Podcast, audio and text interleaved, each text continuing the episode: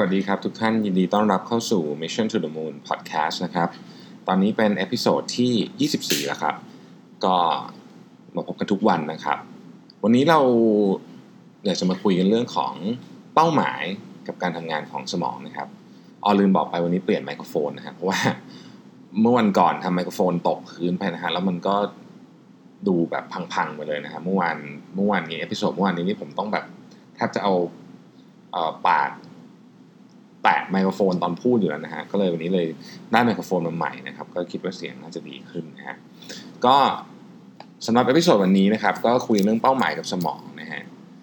เอ่อเราเนี่ยมันมนุษย์เราเนี่ยมีเป้าหมาย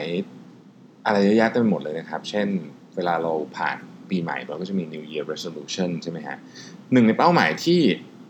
เรียกว่าเป็นเป้าหมายที่คนตั้งกันบ่อยที่สุดเนี่ยนะฮะก็คือการลดน้ำหนักครับ ทีนี้มันมัน มันน่าสงสัยไหมที่เวลาเราตั้งเป้าหมายแบบนี้ เช่นการลดน้ำหนักหรือออกกำลังกายเนี่ยเรามักจะทำได้แบบเดือน 2 เดือนอะไรเงี้ยถึงถึงเดือนกุมภาก็เรียกว่าโยน New Year Resolution ทิ้งไปแล้วเนี่ยนะฮะทำไมมันถึงเป็นแบบนั้นมันมีคำอธิบายที่ที่เป็นเชิงวิทยาศาสตร์หรือเปล่านะครับ ก็วันก่อนเนี่ยผมก็มีโอกาสได้อ่านหนังสือเรื่องหนึ่งนะครับ ชื่อว่า Stick with it นะครับ ซึ่งได้กล่าวถึงเรื่องนี้ไว้อย่างน่าสนใจนะฮะแล้วก็ผมมีเรื่องบางเรื่องที่อยากจะ เป็นเรื่องที่ผมเจอมาเองอยากมาแชร์ด้วยนะฮะต้องบอกก่อนว่าเรื่องเรื่องของการตั้งเป้าหมายแล้วทำให้ได้เนี่ย เป็นเรื่องที่ยากนะครับ ถ้าถ้ามันง่ายทุกคนก็คงทำสำเร็จไปหมดแล้วนะครับ แต่ว่าที่น่าสนใจก็คือทุกวันนี้เรามีความรู้เกี่ยวกับเรื่องการทำงานของสมองเนี่ยเยอะขึ้นกว่าสมัยก่อนมากนะครับ สมัยก่อนเราเราความก้าวหน้าทางด้านเนี้ยังค่อนข้างน้อย แต่ว่าตอนนี้ถ้าเราติดตามข่าวสารทางด้านวิทยาศาสตร์ จะพบว่า ความก้าวหน้าทางด้านความเข้าใจด้านสมองเนี่ยเพิ่มขึ้นเป็นแบบ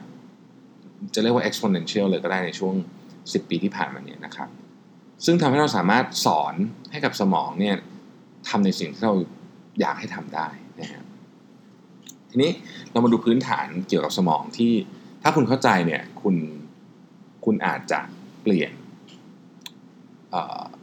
วิธีการ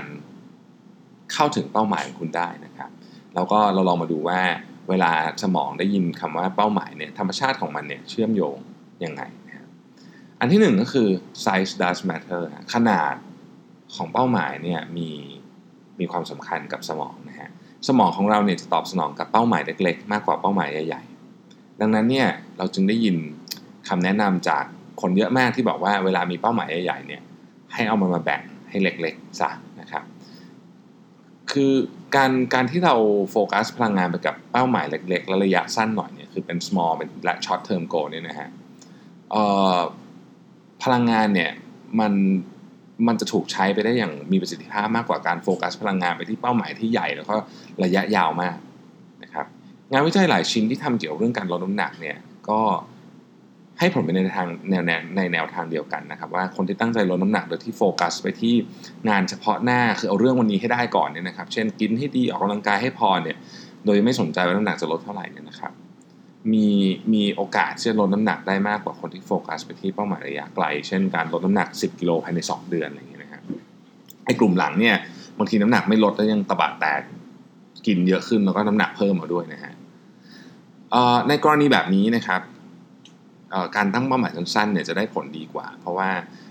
มันได้ใช้ประโยชน์จากธรรมชาติของการทำงานของสมองเรานะครับยกตัวอย่างอีกอันนึงก็คือว่าความสุขที่เราที่เราได้จากการการทำอะไรสักอย่างสำเร็จเนี่ยเช่นการวิ่งเช้านี้หรือการไม่กินขนมทั้งวันเลยเนี่ยมันเป็น small success ฮะสมองเราชอบรางวัลแบบนี้นะครับ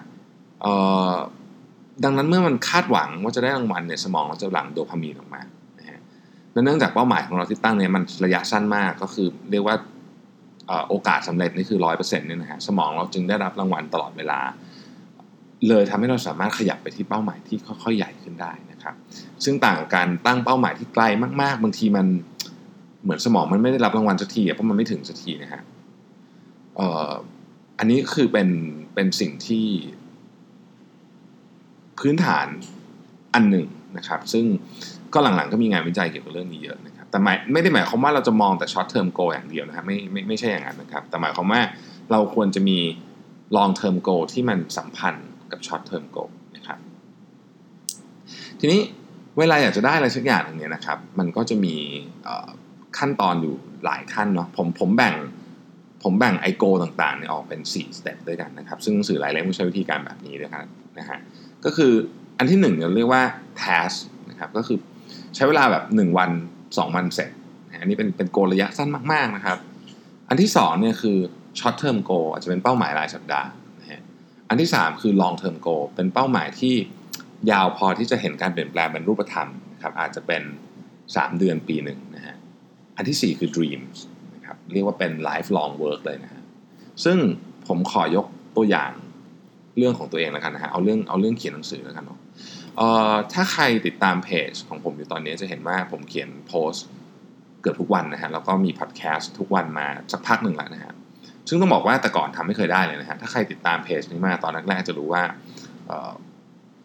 โอ้โหบางทีแบบหายไปเป็นเดือนนะฮะคือวิธีการทำงานของผมคืออย่างนี้ฮะไอ้ task หรือ step เนี่ยอันเล็กที่สุดเนี่ยนะครับคือทุกคืนหลังจากเคลียร์งานทุกอย่างหมดแล้วเนี่ยเหมือนเวลานี้ที่ผมกำลังอัดพอดแคสต์ให้ทุกท่านฟังเนี่ยนะฮะ ก็จะเหลือเวลาประมาณสักชั่วโมงชั่วโมงครึ่งก่อนนอน ผมก็จะหาเรื่องที่เขียนหรือหาเรื่องที่มาทำพอดแคสต์อาจจะมาจากเรื่องที่ผมอ่านในวันนั้น อาจจะมาจากหนังสือที่อ่านเมื่อวันก่อนนะฮะหรือว่าอาจจะเป็นเรื่องที่ไปคุยกับลูกค้าเมื่อตอนเที่ยงวันนี้อะไรอย่างเงี้ยนะฮะผมเอาเรื่องพวกนี้มาเป็น bullet point นะครับอาจจะเล็กๆตุ้มเป๊ะบ้างเขียนเป็นภาษาไทยบ้างภาษาอังกฤษบ้างอะไรมั่วๆซั่วๆอยู่นะฮะแล้วก็ เอาพวกเนี้ย ก็มาเล่าเป็นพอดแคสต์ให้ฟัง หรือถ้าคิดว่ายังยังอยากจะเขียนบทความแต่ยังเขียนไม่ได้ เอาไว้เป็น step ที่2นะคือ short term goal เช้ามืดวันรุ่งขึ้นก่อนไปออกกำลังกายก่อนไปทำงานเนี่ยผมจะเอาข้อมูลที่เป็นดูเหมือนจะยุ่งเหยิงยุ่งเหยิงเนี่ยมาเรียบเรียงให้เป็นบทความที่ผู้คนจะอ่านรู้เรื่องมากขึ้น และ short term goal ก็จะเสร็จนะครับ long term goal ก็คือทุกๆ 5 เดือนเนี่ยนะครับห้าหกเดือนเนี่ยผมตั้งใจจะเขียนได้ 150 บทความนะครับก็ มันก็คือหนังสือประมาณเล่มหนึ่งเพราะมันจะต้องถูกตัดทิ้งไปเยอะมากนะครับบทบทความที่ได้มาร้อยกว่าบทความเนี่ย ใช้ได้จริงครึ่งเดียว ไม่ถึงด้วยไม่ถึงครึ่งเดียวนะที่เหลือต้องถูกตัดทิ้งทั้งหมดจะใช้เวลา 6 เดือน เพราะฉะนั้นเนี่ยทุก 6 เดือนผมก็จะสามารถออกหนังสือได้หนึ่งเล่ม ซึ่งจะถี่กว่าสมัยก่อนที่ที่จะออกหนังสือได้แค่ปีละเล่มนะครับนี่ก็เป็นเป้าหมายแบบ long term goal ของผมนะฮะ dreams ล่ะ dreams คืออะไรออกหนังสือปีละสองเล่ม แล้วก็ใน 10 ปีต่อจากนี้ผมอยากจะมีหนังสือเป็นภาษาอังกฤษที่เป็นหนังสือธุรกิจระดับ international bestseller ให้ได้ จะเห็นว่าทั้งหมดที่ผมพูดมาเนี้ยไม่รบกวนเวลาการทำงานหลักของผมเลย เมื่อวานมีคน inbox เข้ามาถามผมนะในในเพจว่าแบบเห็นพี่แบบออกกำลังกาย เห็นพี่เขียนเพจเห็นพี่อัดพอดแคสต์อ่านหนังสืออะไรเงี้ยพี่ทำงานบ้างพอทำนะครับ ผมก็ทำงานปกติเหมือนทุกคนเนี่ยนะฮะ แต่ว่าผมก็ใช้เวลาว่างๆในช่วงเช้าและช่วงกลางคืนเนี่ยครับในการทำเรื่องอื่น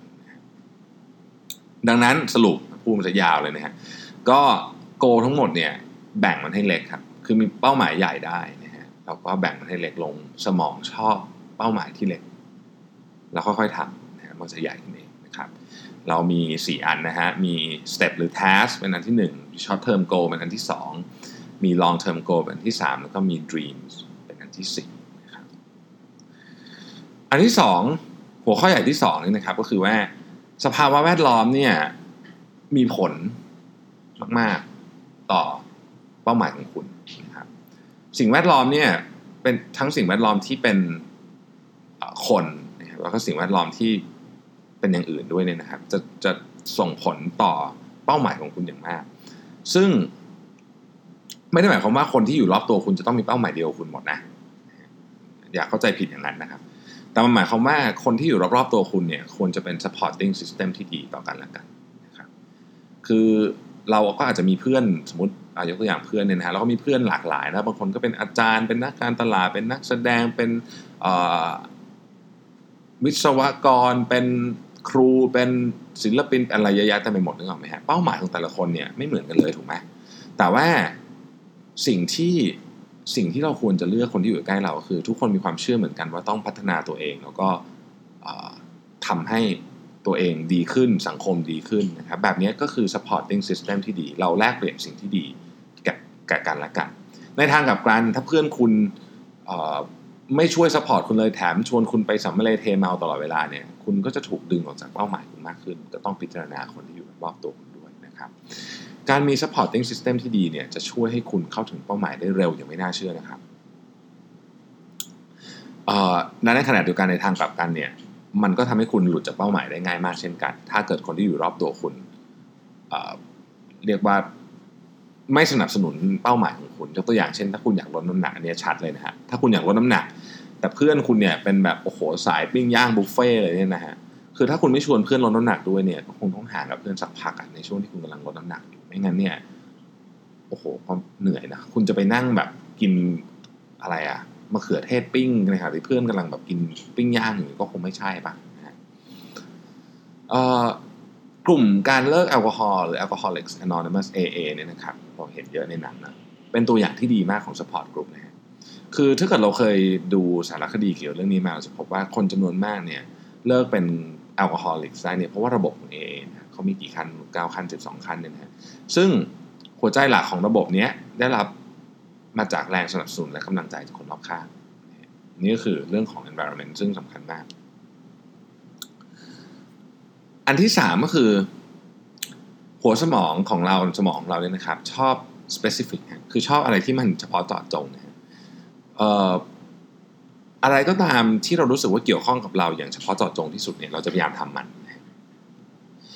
ดร. Hal Hershfield นะครับเป็นนักจิตวิทยาได้ศึกษาเกี่ยวกับเรื่องการออมเพื่อการเกษียณนะครับโดยแบ่งคนเป็น 2 กลุ่ม กลุ่มแรกเนี่ยได้รับภาพปัจจุบันของตัวเองนะครับกลุ่มที่ 2 ได้รับภาพที่ถูก render นะเป็นทำให้เป็นภาพของของตัวเองนี่แหละ แต่เป็นตอนแก่นะครับ หลังจากนั้นเนี่ยดร. Hal เนี่ยก็ให้ผู้เข้าร่วม ทดสอบเนี่ยนะครับเออตอบแบบสอบถามว่าตั้งใจจะวางแผนเก็บเงินเพื่อการเกษียณยังไง กลุ่มที่ได้รับภาพที่ถูกทำให้เป็นภาพตัวเองในในวัยชราเนี่ยนะครับตอบแบบสอบถามว่าจะเก็บเงินมากกว่ากลุ่มแรก และมีการวางแผนที่เป็นรูปธรรมกว่านะครับ เพราะกลุ่มที่2เนี่ยเห็นได้ว่าวันหนึ่งเนี่ยตัวเองจะต้องแก่และถ้าถึงวันนั้นไม่มีการวางแผนการเงินให้ดีชีวิตจะรันทดได้ เรื่องนี้น่าสนใจมาก วันก่อนผมเพิ่งฟังพอดแคสต์ของพี่หนุ่มมานิโคชนะฮะ คนไทยเกิน 90%เนี่ยไม่มีแผนรองรับการเกษียณนะ แล้วก็จะมีเงินไม่พอสำหรับใช้หลังเกษียณด้วยซึ่งน่ากลัวมากนะครับ อะ อีกอีกงานวิจัยหนึ่งนะครับ มาจากมหาวิทยาลัยเยลนะครับ ก็เขาเขาอยากจะรู้ว่าวิธีไหนอะที่จะทำให้คนเชื่อคำแนะนำด้านสาธารณสุข และไปฉีดวัคซีนมากที่สุด เขาก็แบ่งการทดลองเป็น 2 กลุ่มเช่นกันนะฮะกลุ่มแรกได้รับข้อมูลในแผนพับเกี่ยวกับรายละเอียดและอันตรายของโรคนี้ คุณประโยชน์ที่วัคซีนจะป้องกันได้ และเหตุผลว่าทำไมต้องไปฉีดวัคซีน เช่น ถ้าติดโรคนี้ปุ๊บ จะติดเชื้อรุนแรงอาจถึงขั้นเสียชีวิตได้บลาบลาบลาต่างๆนานา กลุ่มที่ 2 ได้รับข้อมูลเหมือนกัน สิ่งที่เพิ่มเข้าไปอีกนิดเดียวก็คือ แผนที่ไปคลินิกและเวลาเปิดปิดของคลินิก และบอกรายละเอียดเลยว่าไอ้วัคซีนเนี่ยจะถูกฉีดตรงไหนของร่างกายคุณ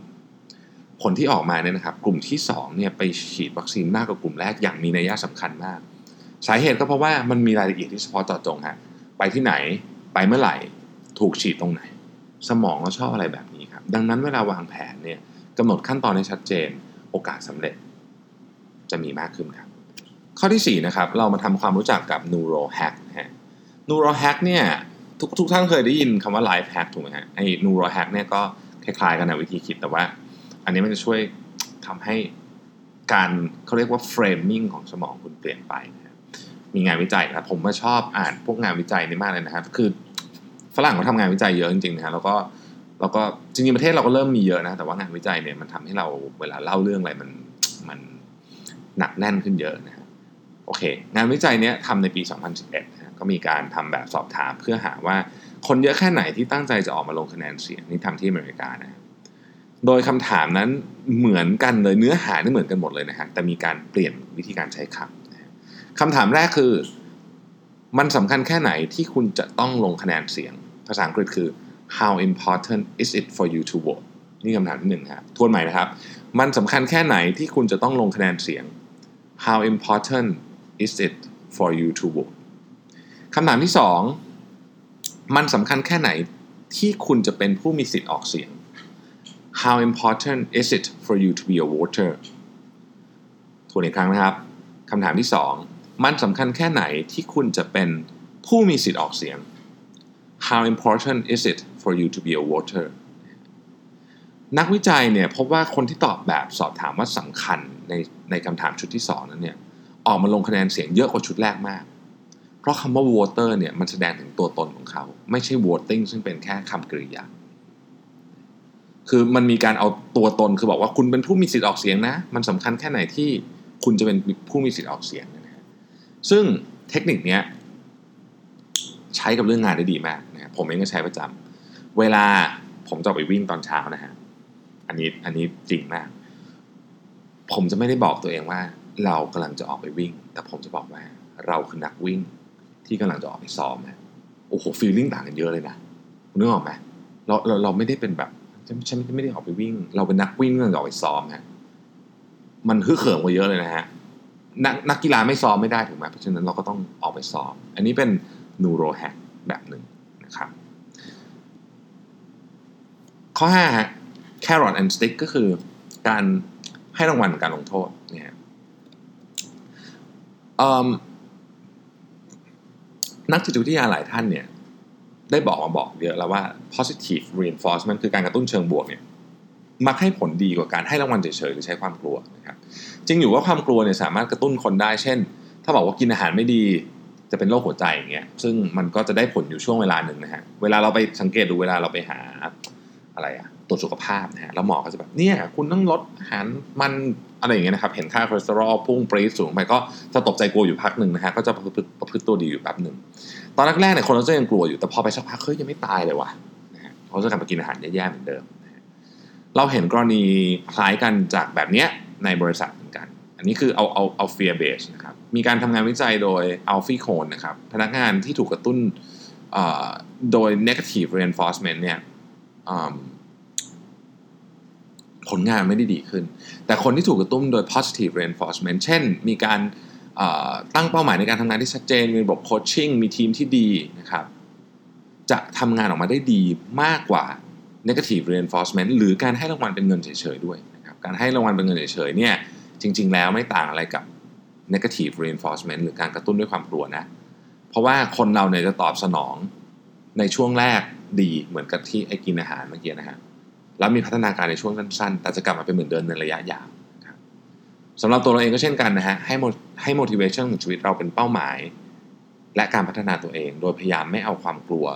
หรืออะไรที่เป็นเงินทองเป็นที่ตั้ง เพราะว่ามันจะสั้นนะฮะข้อ 6 ก็คือใช้สัญชาตญาณให้เป็นประโยชน์นะฮะ เคยได้ยินคำพูดของฝรั่งที่พูดว่า if it sounds too good to be true then it's probably is นะฮะคือถ้าเกิดมันฟังดูแบบ ดูดีมากเกินไปอะมันมันก็จะเป็นอย่างนั้นแหละคือมันก็จะดีเกินไปจริงๆนะฮะมีงานวิจัยชิ้นหนึ่งนะครับที่ผู้เข้าร่วมได้รับการโชว์ภาพต่างๆให้ดู ซึ่งเป็นบางภาพเป็นภาพที่มีเนื้อหารุนแรงนะครับ โดยนักวิจัยก็คอยมอนิเตอร์การตอบสนองผู้เข้าร่วมวิจัยโดยวัดอัตราการเต้นของหัวใจความดันและเหงื่อนะฮะเมื่อให้ดูภาพไปสักพักเนี่ยสิ่งน่าสนใจมากๆก็คือ อ่อคือต้องบอกก่อนว่าภาพที่ให้ผู้เข้าร่วมวิจัยได้เห็นนั้นมันเป็นการโชว์แบบสุ่มนะฮะแต่การตอบสนองทางร่างกายเนี่ยเช่น อัตราการเต้นหัวใจที่สูงขึ้นของผู้เข้าร่วมวิจัยนั้นเกิดขึ้นเพียงเสี้ยววินาทีก่อนที่ภาพรุนแรงจะปรากฏขึ้นบนจอ ราวกับทำนายได้ว่าอะไรจะเกิดขึ้นต่อไป แม้เราจะไม่มีข้อมูลสรุปเรื่องนี้ได้นะครับ แต่ว่ามันมันดูเหมือนกับว่า ถ้าเราเห็นอะไรมานานๆนะวนไปวนมาเนี่ยสัญชาตญาณจะช่วยบอกเราได้ว่า มันจะมีอะไรเกิดขึ้นบ้างในอนาคตก่อนที่มันจะเกิดขึ้นจริงดังนั้นเวลาคุณมีรางสังหรณ์เลยสักอย่างเนี่ยบอกว่ามันจะมา